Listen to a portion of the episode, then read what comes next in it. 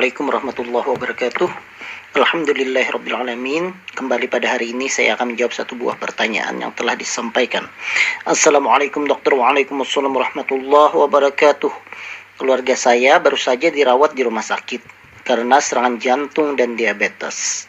Kemudian dikatakan juga ada penyakit gagal ginjal akut yang menyertai. Padahal sebelumnya tidak terdeteksi. Yang mau saya tanyakan, apakah seseorang yang memiliki riwayat penyakit berat seperti jantung juga akan berisiko terserang gagal ginjal akut. Mengapa bisa begitu dok? Apa penyebabnya? Dan kata orang, gagal ginjal akut tersebut bisa sembuh seperti sedia kala. Bagaimana caranya agar gagal ginjal akut tersebut tidak kambuh lagi? Terima kasih atas pertanya pertanyaannya dok dari Danarto. Baik eh, Bapak Danarto, terima kasih banyak atas pertanyaannya. Jadi ini terkait keluarga Pak Danarto yang terkena jantung dan diabetes.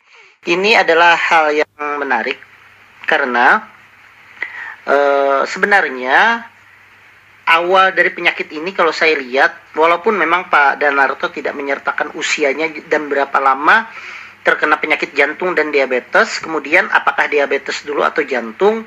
Cuma kalau saya menarik kesimpulan, sepertinya ini dirawat, uh, maaf, penyakitnya ini diawali dengan diabetes mellitus dulu. Kita ketahui bersama bahwa diabetes mellitus itu adalah ibunya segala penyakit kalau boleh saya bilang atau induknya penyakit karena dari diabetes lahirlah penyakit-penyakit lain seperti penyakit jantung koroner, kemudian penyakit ginjal, bahkan stroke, bahkan penyakit darah tepi yang menyebabkan amputasi. Nah, kalau saya lihat dari sini, sepertinya serangan jantung yang dialami oleh keluarga Pak Danarto itu adalah akibat komplikasi dari diabetes. Nah, Komplikasi dari diabetes itu selain jantung, ternyata juga dia bisa merusak pembuluh darah yang ada di ginjal sehingga menyebabkan seseorang terkena penyakit ginjal. Dan biasanya ya penyakit ginjalnya itu bukan akut, namanya penyakit ginjal kronik.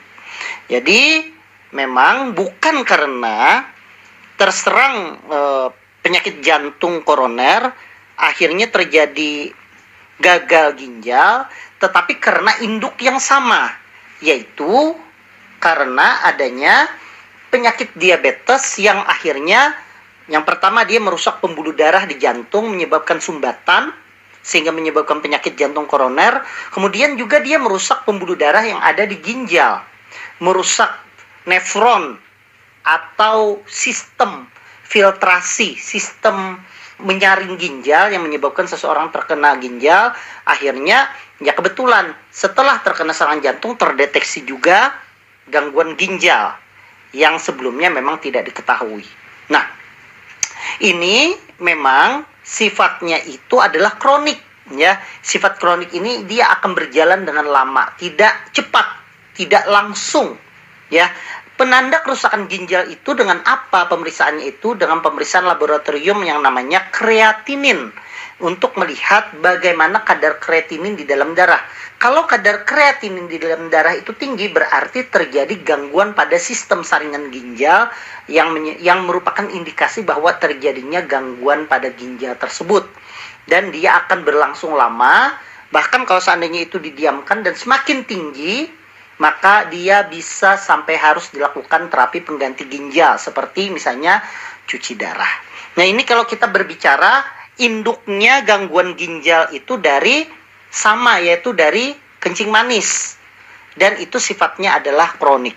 Nah, sekarang pertanyaan Pak Danarto, keluarganya tersebut dikatakan gangguan ginjal akut. Nah, ini berbeda. Ya, berbeda dengan istilah ginjal kronik. Nah, dalam istilah kedokteran, penyakit ginjal itu terbagi menjadi dua yaitu kronik dan akut. Untuk kronik tadi sudah saya katakan, dia itu disebut dengan penyakit ginjal kronik atau disingkat PGK atau dalam bahasa Inggrisnya disebut dengan CKD, chronic kidney disease. Ya, dia disebabkan apa? Macam-macam karena darah tinggi yang lama, karena kencing manis, karena ada batu ginjal yang menyebabkan kerusakan, karena autoimun, karena infeksi dan sebagainya. Nah, ini yang kronik. Nah, kemudian yang kedua seperti yang ditanyakan itu adalah akut. sebenarnya akut itu istilah gagal ginjal akut itu sudah mulai ditinggalkan. Jadi tidak lagi disebut dengan gagal ginjal akut. Dia disebut dengan gangguan ginjal akut atau dalam bahasa Inggrisnya disebut dengan acute kidney injury atau gangguan ginjal akut. Disingkatnya GGA, kalau bahasa Inggrisnya disingkatnya menjadi AKI. Nah, gangguan ginjal akut tersebut atau dalam pertanyaan ini adalah gagal ginjal akut itu disebabkan karena ada tiga macam ya yang pertama adalah prerenal prerenal itu penyebab kenaikan laboratorium ginjal atau penanda kerusakan ginjal yaitu kreatinin dan urium itu karena prerenal karena adanya sesuatu gangguan yang sebelum ginjal, sebelum adanya saringan dari ginjal, proses di ginjal. Prerenal itu apa saja? Prerenal itu diakibatkan karena aliran darah yang menuju, menuju ginjal untuk disaring itu rendah. Karena apa? Karena misalnya darahnya cairannya itu kurang. Kenapa bisa kurang cairannya misalnya pada kasus orang dehidrasi atau kekurangan cairan?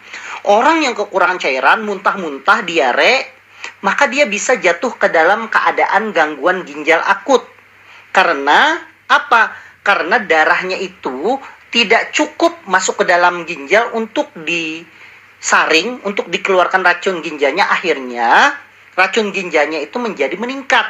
Nah, racun ginjal yang menjadi meningkat ini dalam keadaan cepat, makanya dia disebut akut, yaitu akut kidney injury atau gangguan ginjal akut. Tipenya apa? Tipenya itu adalah yang prerenal, yaitu gangguannya tersebut bukan di ginjal, tetapi di sebelum ginjal, yaitu karena adanya dehidrasi atau kekurangan cairan. Kemudian yang kedua, mungkin saja cairan di dalam tubuhnya itu cukup, tetapi pompa jantung yang menuju ke ginjalnya itu menjadi kurang. Karena pompa jantungnya bermasalah, akhirnya aliran darah menuju ke ginjal itu menjadi terganggu. Nah, inilah yang sering terjadi pada penyakit jantung gagal jantung. Jadi bukan penyakit jantung koroner ya. Jadi gagal jantung itu menyebabkan pompa jantung untuk memompa darah itu menjadi tidak efektif sehingga aliran darah menuju ke ginjal juga menjadi berkurang menyebabkan kreatinin atau penanda laboratorium ginjal itu menjadi meningkat. Nah, ini juga disebut dengan gangguan ginjal akut, tipenya adalah prerenal. Nah, dalam bahasa kedokteran diagnosanya itu bisa kita tambahkan namanya cardiorenal syndrome. Jadi sindrom yang menyebabkan terjadinya gangguan pada ginjal akibat karena adanya gangguan jantung.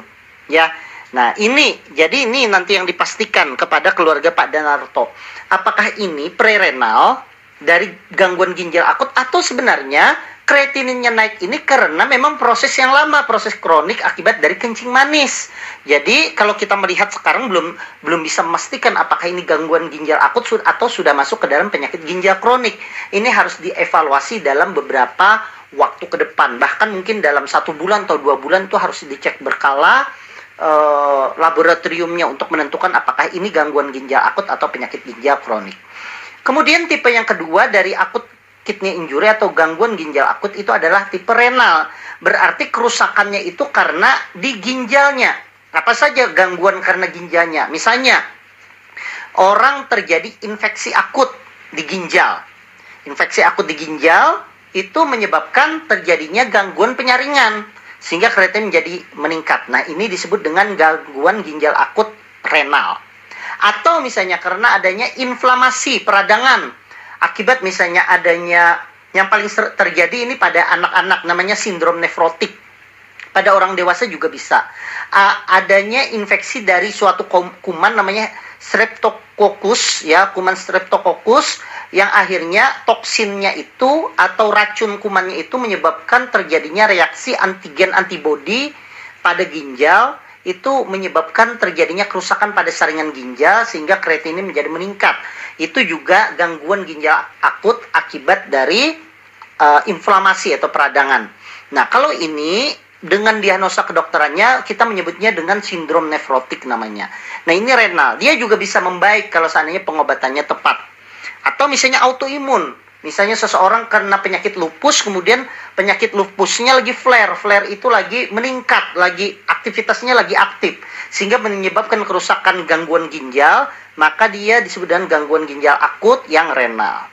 Nah, kemudian atau misalnya karena obat-obatan juga bisa. Ada beberapa obat-obatan yang menyebabkan terjadinya kerusakan pada ginjal walaupun sifatnya reversible atau sifatnya itu bisa kembali balik lagi. Nah, hati-hati apalagi obat-obat golongan misin seperti gentamisin misalnya vankomisin, azitromisin, eh, fosfomisin. Nah, ini semuanya punya efek ke ginjal. Hati-hati pemberian obat tersebut. Kemudian yang ketiga tipenya adalah pasca renal atau post renal. Jadi aliran darah ke ginjalnya baik, kemudian penyaringannya baik, tetapi setelah itu mengeluarkan urinnya itu terhambat Nah, pasca renal ini terjadi pada kasus apa? Kasus misalnya ada batu di ureter. Ureter itu adalah suatu penghubung, yaitu suatu apa namanya suatu penghubung antara ginjal dengan e, kandung kemih. Nah, kalau batu ureter ada batu ureter dan di sana dia menyebabkan terjadinya sumbatan, akhirnya urin tidak bisa keluar. Malah yang terjadi urinnya itu menyebabkan ginjal menjadi bengkak, akhirnya racun ginjal menjadi meningkat. Nah, ini juga bisa menyebabkan gangguan ginjal akut. Dia bisa tidak disembuhkan dalam keadaan yang cepat, dia bisa disembuhkan, diambil batunya atau dipecah batunya, urin kembali lancar keluar, maka ginjalnya masih bisa diselamatkan. Tapi kalau seandainya lambat untuk dikerjakan, ginjal menjadi rusak, dia akan berubah menjadi penyakit ginjal kronik juga. Atau misalnya tidak ada batu tetapi ada benda yang menyumbat. Misalnya kalau pada laki-laki prostat yang membesar atau misalnya malah kanker prostat. Ini juga bisa menyebabkan terjadinya sumbatan pada aliran aliran urin yang keluar yang menyebabkan ginjal menjadi bengkak, terjadi kerusakan ginjal, kreatinine meningkat, akhirnya terjadi gangguan ginjal akut. Atau misalnya pada perempuan misalnya terjadi keganasan pada leher rahim, namanya kanker serviks itu paling sering juga menyebabkan terjadinya sumbatan pada ureter karena dia berdekatan. Jadi kalau kanker serviks itu akhirnya membesar, dia akan menginvasi ureter, akan menutup jalannya ureter sehingga kencing menjadi tidak uh, terhambat sehingga ginjal menjadi terganggu dan kreatinin terganggu. Obatnya apa ya? Obatnya harus segera dilakukan pengobatan terhadap kanker rahimnya tersebut. Termasuk kalau prostat obatnya apa ya? Harus dikecilkan prostatnya tersebut. Jadi kalau kita berbicara gagal ginjal banyak penyebab-penyebabnya. Nah, kemudian pertanyaannya, gagal ginjal bisa sembuh nggak? Kalau dia gangguan ginjal akut, akut kidney injury, ya kemungkinan besar dia bisa membaik asal terapinya betul. Kalau misalnya tadi prerenal karena kekurangan cairan, berarti kita harus berikan cairan supaya cairannya terpenuhi. Kalau ternyata yang terganggu adalah kontraksi dari jantung, maka kita harus berikan obat untuk memperkuat kontraksi jantung. Kalau yang terjadi karena adanya renal, misalnya infeksi ginjal, ya kita harus berikan antibiotik untuk infeksi ginjalnya tersebut. Atau kalau karena adanya autoimun, maka kita harus memberikan obat untuk menekan imun tersebut agar tidak merusak ginjal. Atau misalnya kalau pasca renal atau post karena ada batu, berarti harus secepatnya dibuang batunya tersebut supaya uh, tidak menyumbat lagi. Nah, ini nyamannya akut. Dan itu kalau tepat ya bisa diobati. Tapi kalau seandainya tidak tepat, tidak bisa menilai gangguan ginjal akutnya itu karena apa, ya dia akan terjadi kerusakan ginjal lama-kelamaan. Sehingga dia akan berubah namanya menjadi penyakit ginjal kronik. Kalau sudah penyakit ginjal kronik, maka sangat kecil kemungkinannya untuk menjadi baik lagi. Mungkin itu saja yang bisa saya jelaskan Pak Danarto. Semoga itu bermanfaat bagi kita semua dan kepada seluruh jemaah yang mendengarkan ini. Semoga kita semua diberikan kesehatan oleh Allah Subhanahu wa taala. Assalamualaikum warahmatullahi wabarakatuh.